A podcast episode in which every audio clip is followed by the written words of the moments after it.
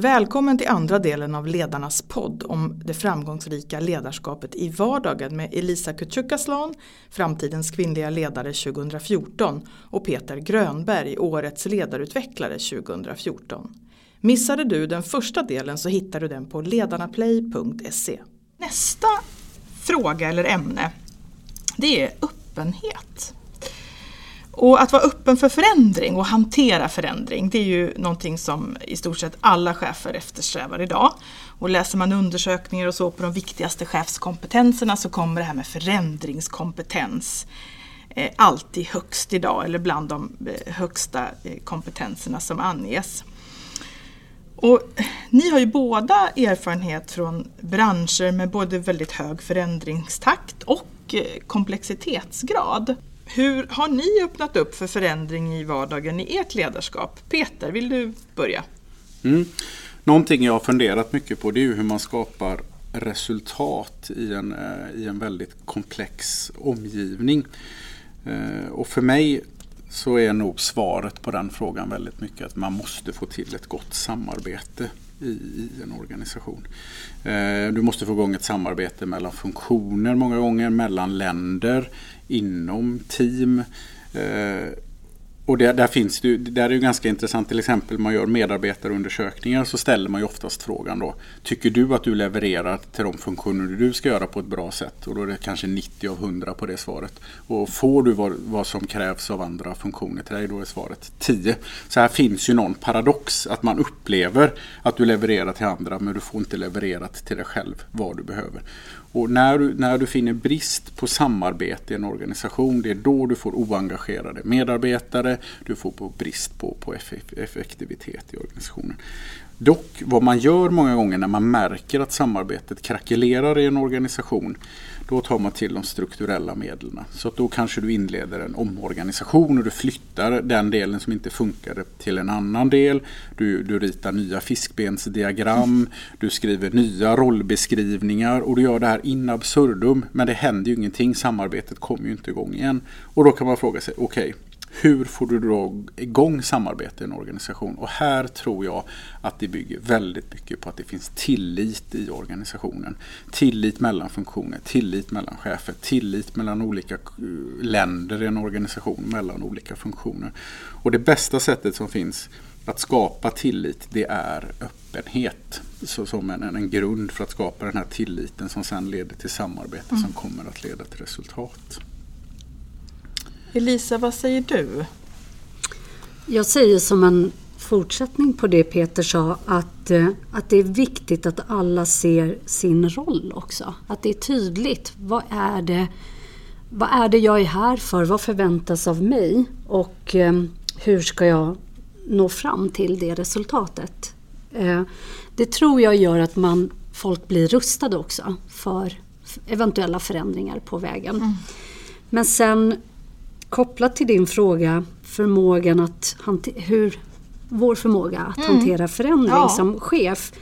Um, I mitt fall har det varit en inställning. Jag har ju verkligen drivit ett, ett bolag som har varit under ständig förändring i och med att det har varit en sån snabb tillväxt och att det har varit en, ett uppstartsbolag. Och då har min utgångspunkt varit att vara flexibel och hela tiden ställa mig in på att behöva vara beredd på att hantera högt och lågt. Ehm, det vill säga ehm, kunna snabbt växla från strategiska frågor till ehm, snabba puckar som kräver en operativ åtgärd eller HR-frågor där du behöver se personen mm. hela tiden. Och jag tror väldigt mycket på öppenhet som ett verktyg för det här. Ehm, jag har jobbat aktivt med att med hela transparensfrågan kring bolaget och engagera teamet genom att hålla dem informerade om utvecklingen, ehm, var vi står och, och hur, ehm, ja, helt enkelt hur det ser ut framåt. Som chef är det viktigt, tror jag, att ingjuta en ett förtroende i teamet och visa att jag har en plan. Eh, och också förbereda teamet på att vi kommer gå igenom ett antal förändringar på vägen. Det är svårt att förutse vad som kommer hända men det finns en plan. och det ska man säga även om man inte har en plan som chef. Men då, då sätter man sig liksom och, och tar, tar fram en plan. Men det är mm. viktigt att de känner att de leds mm. av en trygg person. Och jag tänker så här att eh, det är klart att man alltid har en plan även om den kanske inte är så långsiktig som man tror. Utan att förmågan också att omformulera planen då under, under resans gång. Mm. Absolut. Jag. Och just för att hjälpa det låter som ni pratar om det här med att, att, hjälpa medarbetarna också att se helheten hela tiden. Också veta vart är vi på väg, vad är det som kommer att hända som också är en del av att skapa trygghet tänker jag. Ja, verkligen. Men, men att det är viktigt att välja vilken information man går mm. ut med där också. Eh, min erfarenhet är att det egentligen är in, eh, min erfarenhet är att folk egentligen inte fäster särskilt stor vikt vid informationens innehåll alltid utan att det handlar om själva handlingen. Mm. Att vi har fått vara delaktiga och höra vad det är som händer. Och då behöver man som chef inte vara helt transparent och berätta allting utan att du väljer de delar som behövs för att få folk att eh, jobba och liksom bidra. Utifrån. Känna delaktighet, mm. tänker jag. Vi har ju pratat om lite grann med, med inre egenskaper, alltså att skapa tillit och så vidare för att kunna hantera förändring. Men avgörande är också yttre förutsättningar i chefsrollen. Vad man har för yttre förutsättningar för att kunna genomföra sitt uppdrag. Och det kan ju vara i form av resurser, stöd, stöd av sin egen chef eller kulturen i organisationen och så vidare. Hur ser ni till att skapa rätt förutsättningar vad gäller att lyckas leda i förändring? Jag ser till att göra det genom att förbereda mina argument väl. Ehm, och egentligen göra samma sak som jag säger till mina medarbetare. Visa affärscaset för varje förslag som du lägger fram. Så tar vi en seriös diskussion om det och överväger hur vi går vidare. Men att bara komma med en önskelista utan att ta hänsyn till andra faktorer och, och helheten. Det, det kommer man inte långt på. Vad säger du Peter?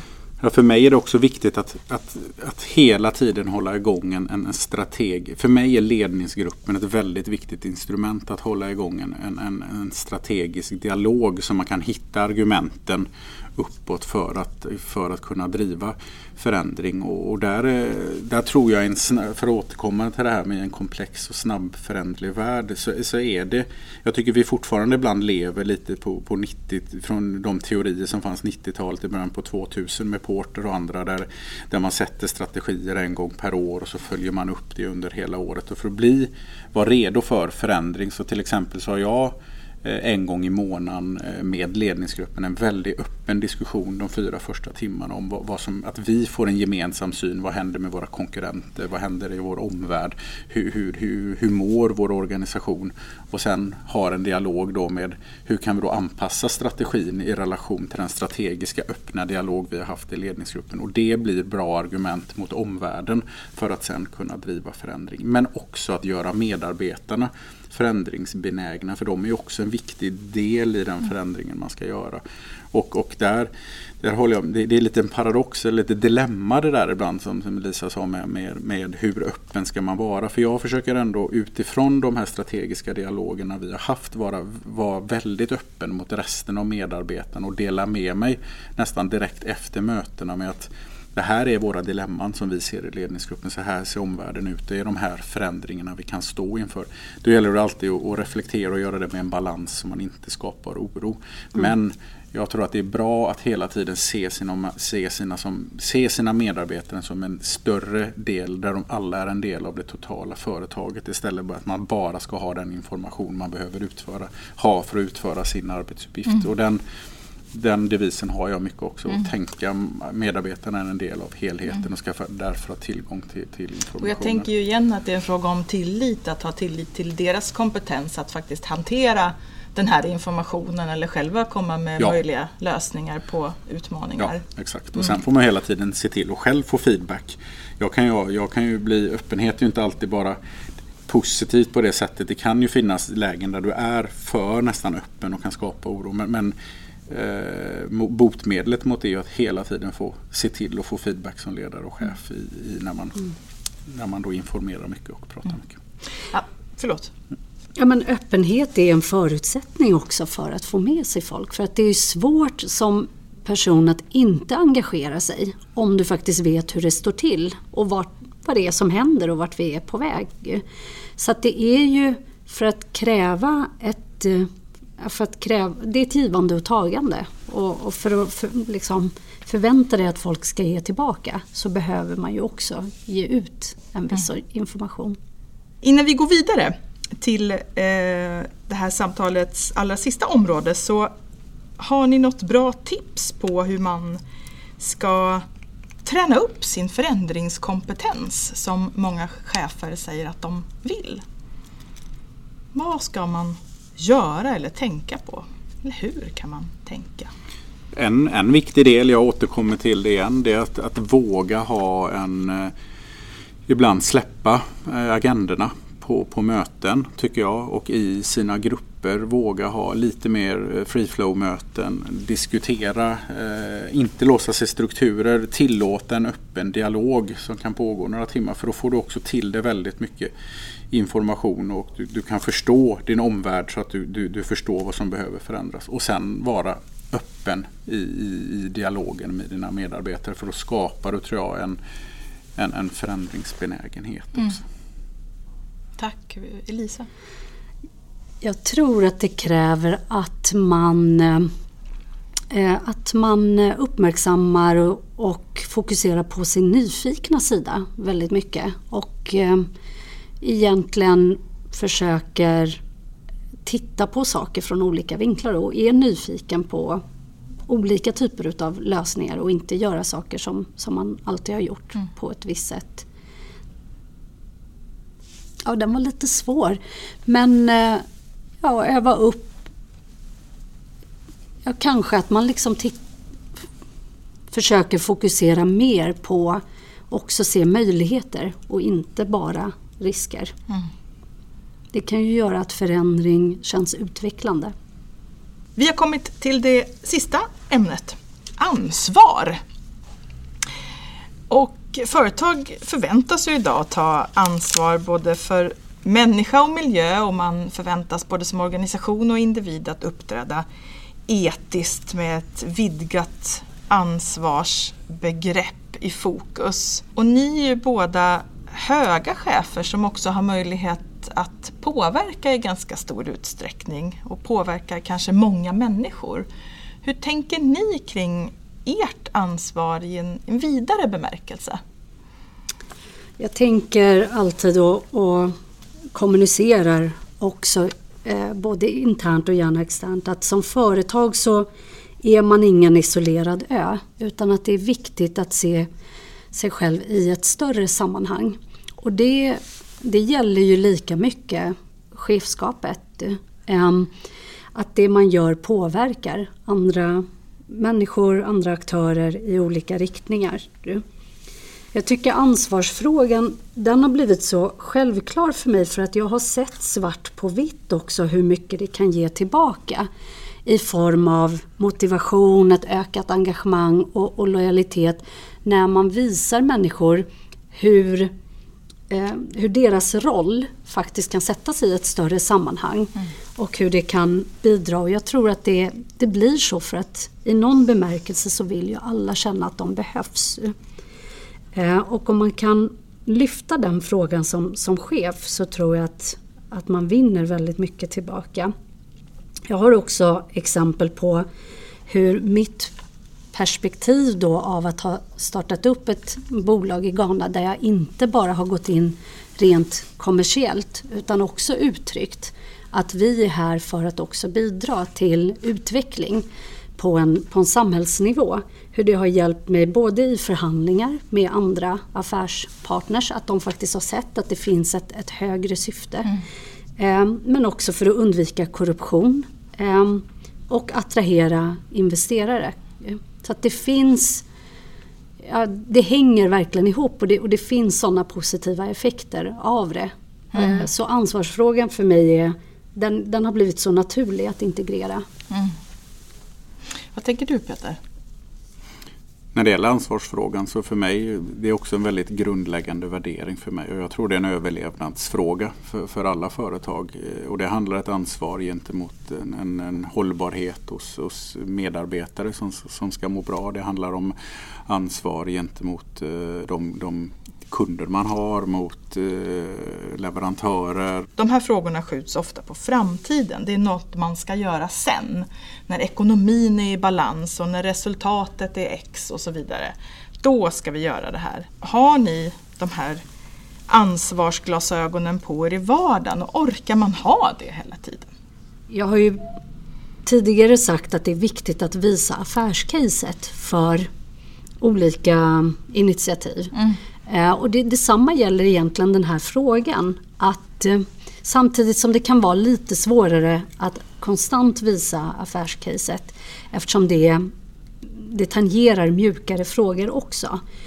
Men där är det ju viktigt att se det långsiktiga engagemanget och vad det kan bidra till eh, kopplat till hur man vill uppfattas som företag. Vad tänker du Peter? Jo men inser man detta att det är en eh, överlevnadsfråga och det finns en, en, en ett väldigt stort engagemang eh, när man pratar runt till exempel i AB Volvo bland medarbetare. Men man ser att våra kunder vill att vi ska engagera sig i de här frågorna. Det finns ett starkt stöd ifrån våra ägare att göra detta. Då, då bottnar ju det väldigt mycket att det finns också då en, en ledare som vill driva de här frågeställningarna. Och, och, finns inte det långsiktiga perspektivet och man som ledare brinner för det då blir det väldigt svårt. Men, men när man väl inser det så, så, kommer man ju också se att det finns väldigt positiva ekonomiska effekter som, som företag att jobba med de här mm. frågorna. Det kräver att man som chef kan växla mellan det kortsiktiga eh, perspektivet och det långsiktiga. Alltså inte tappa fokus på kvartalsrapporten samtidigt som du tittar några år framåt och sätter den långsiktiga strategin och hela tiden utvärderar kopplat till den. Då är det faktiskt inte svårt att ha de här glasögonen på sig och då kommer vi tillbaka till frågan om flexibilitet och förändringsbenägenhet. Just det. Så att hela tiden hålla ett, ett, ett, ett öga på det långsiktiga fokuset eller målet men å andra sidan också kunna hela tiden leverera kortsiktiga resultat. Exakt. Det, mm. Och det låter ju som en, en väldigt stor utmaning egentligen, tänker jag. Ja, men det är det. Fast det skulle jag säga är det spännande med chefskapet också. Att du faktiskt får växla mellan de här två perspektiven. Du behöver, du får inte tumma på det kortsiktiga resultatet för att det är viktigt med den återkopplingen. Eh, men det är också viktigt för att veta att man är på rätt spår. Det handlar ju om den långsiktiga överlevnaden säkerställs ju genom att du inte tappar fart. Mm. Och det tycker jag handlar väldigt mycket om alla de frågorna vi har diskuterat idag när det gäller både mod och kärlek och öppenhet och socialt ansvar. Så, så är det här frågor som de behövs fokuseras långsiktigt mm. för att uppnå framgångsrika, det framgångsrika företaget. Men självklart måste du hela tiden ha koll. Det, det, det ena utesluter inte det andra men det kommer definitivt bidra till att du får de kortsiktiga vinsterna kvartalsmässigt om du orkar ha långsiktigt fokus mm. på de här frågorna. Ja. Finns det någon fråga utifrån era egna värderingar då som har med, med ansvars eller vad ska man säga, samhällsansvar eller hållbarhetsfrågor att göra som ligger, eh, ligger nära er som personer? Jag vet du Peter har pratat vid något tillfälle om eh, jämställdhetsfrågan eller genusfrågan till exempel. Finns det någonting sånt ni skulle vilja kort berätta om någon fråga som ni tycker är speciellt viktig utifrån de personer ni är? Korruptionsfrågan har ju jag jobbat med eh, aktivt i och med att jag har verkat i en, i en sån kultur där det förekommer eh, kanske där det är mer synligt än, än vad det är här, som det var i Ghana. Vad som hände var att för mig var det ju självklart hur bolaget ska förhålla sig till korruption. Eh, vad jag insåg när jag var i Ghana var att det inte var lika självklart för alla mina medarbetare. Och där gäller det ju att vara, apropå tumma på eh, det här kortsiktiga mm. eller eh, apropå ha det kortsiktiga perspektivet. Där gäller det ju att vara flexibel att lyfta den frågan när, när larmet går, när man ser att det behövs. Och rent konkret då så eh, finns det exempel på där jag har tagit, där jag har sagt stopp, stopp, nu slutar alla upp med vad de gör. Eh, och så går vi in i mötesrummet här och pratar om varför det här förslaget är förödande på sikt. Fast det finns en kulturell acceptans för det. Eh, och det hade jag inte räknat med när jag klev upp den morgonen att vi skulle avsätta två timmar till en sån workshop eller ett, ett sånt samtal. Mm. Eh, och det är lätt att bortprioritera det när man sitter under stor arbetspress. Mm. Men det krävdes bara ett sånt två timmars pass för mm. att det skulle bli tydligt hur vi ska gå framåt sen och för att minimera x antal risker framåt. Ett väldigt fint exempel för jag tänker också här börjar cirkeln slutas. För jag tänker genast på mod, tänker jag på när du ingrep. Ja, jag kan så. tänka mig att väldigt många ledare inte hade gjort det eller man ser mellan fingrarna eller man tänker att det är en kulturell skillnad och så vidare. och så vidare. Men jag tänker också på det ni pratade om precis i början här, vikten av att man har formulerat sitt ledarskap. Så man hela tiden då kan gå tillbaka till vilken ledare är det jag vill vara? Ja just det, det var den här korruptionsfria eller hur man nu har formulerat det, men den etiska ledaren till exempel. Ja. Så tänker jag. Vill du säga något avslutningsvis Peter om, om ansvar?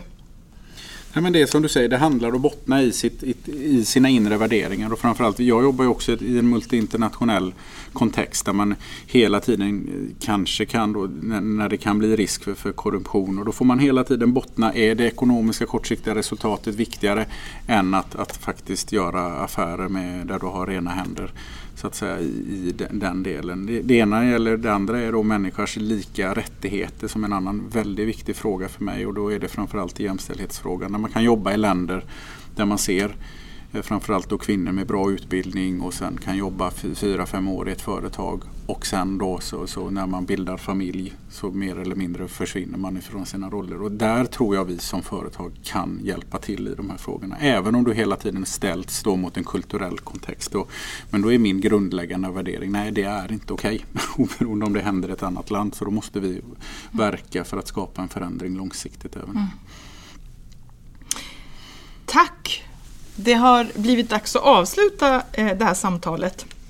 Och vi har ju samtalat runt fyra ämnen. Mod, kärlek, öppenhet och ansvar. Och man kan väl säga att alla de frågorna är stora och viktiga för ett framgångsrikt ledarskap i vardagen. Så tack till Elisa Kutjukaslan och Peter Grönberg för att ni så insiktsfullt har delat med er av era tankar och reflektioner. Tack så mycket. Tack så mycket.